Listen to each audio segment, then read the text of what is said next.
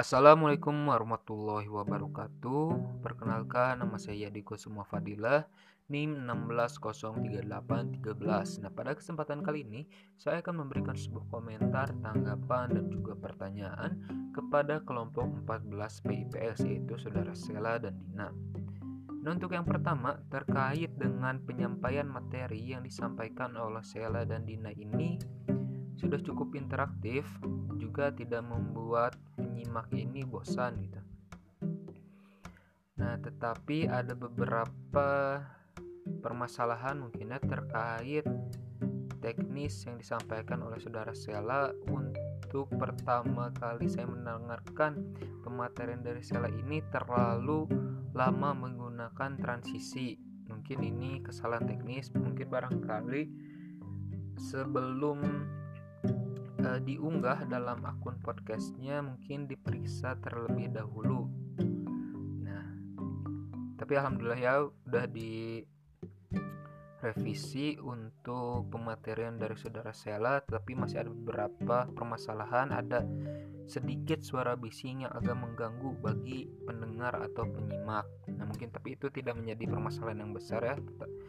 Uh, tujuannya juga agar yang terpenting materinya tersampaikan dengan baik. Nah, salin dia dan juga makalah yang disampaikan ini cukup baik. Salin yang ditampilkan juga tidak membosankan, sudah cukup baik. Nah, masuk ke materi. Nah, materi ini berkaitan dengan bagaimana sih cara membentuk dan menciptakan calon-calon guru yang baik untuk meningkatkan kualitas pendidikan agar dapat memberikan fasilitas pembelajaran yang baik kepada siswa itu sendiri.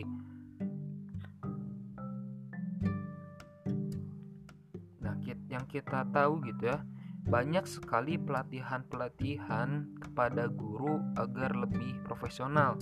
Nah, tetapi pelatihan-pelatihan yang diselenggarakan di Indonesia ini belum merata gitu masih banyak guru-guru terutama guru-guru di sekolah swasta yang tidak dapat atau tidak mendapatkan kesempatan untuk mendapatkan pelatihan-pelatihan guru ini sendiri. Nah, pelatihan ini sendiri juga yang saya apa ya, yang saya tangkap ini terkesan hanya formalitas, hanya untuk penunjang karir, bukan untuk meningkatkan kualitas itu sendiri. Nah, dari permasalahan yang ada, bagaimana sih tanggapan kalian dengan permasalahan di Indonesia ini terkait dengan peningkatan kualitas guru? Apa sebaiknya dilakukan oleh kita sebagai calon guru dan juga masukan kepada pemerintah agar kualitas guru di Indonesia ini uh, agar lebih baik lagi dari sebelumnya. Mungkin sekian dari saya, kurang lebihnya mohon maaf. Wassalamualaikum warahmatullahi wabarakatuh.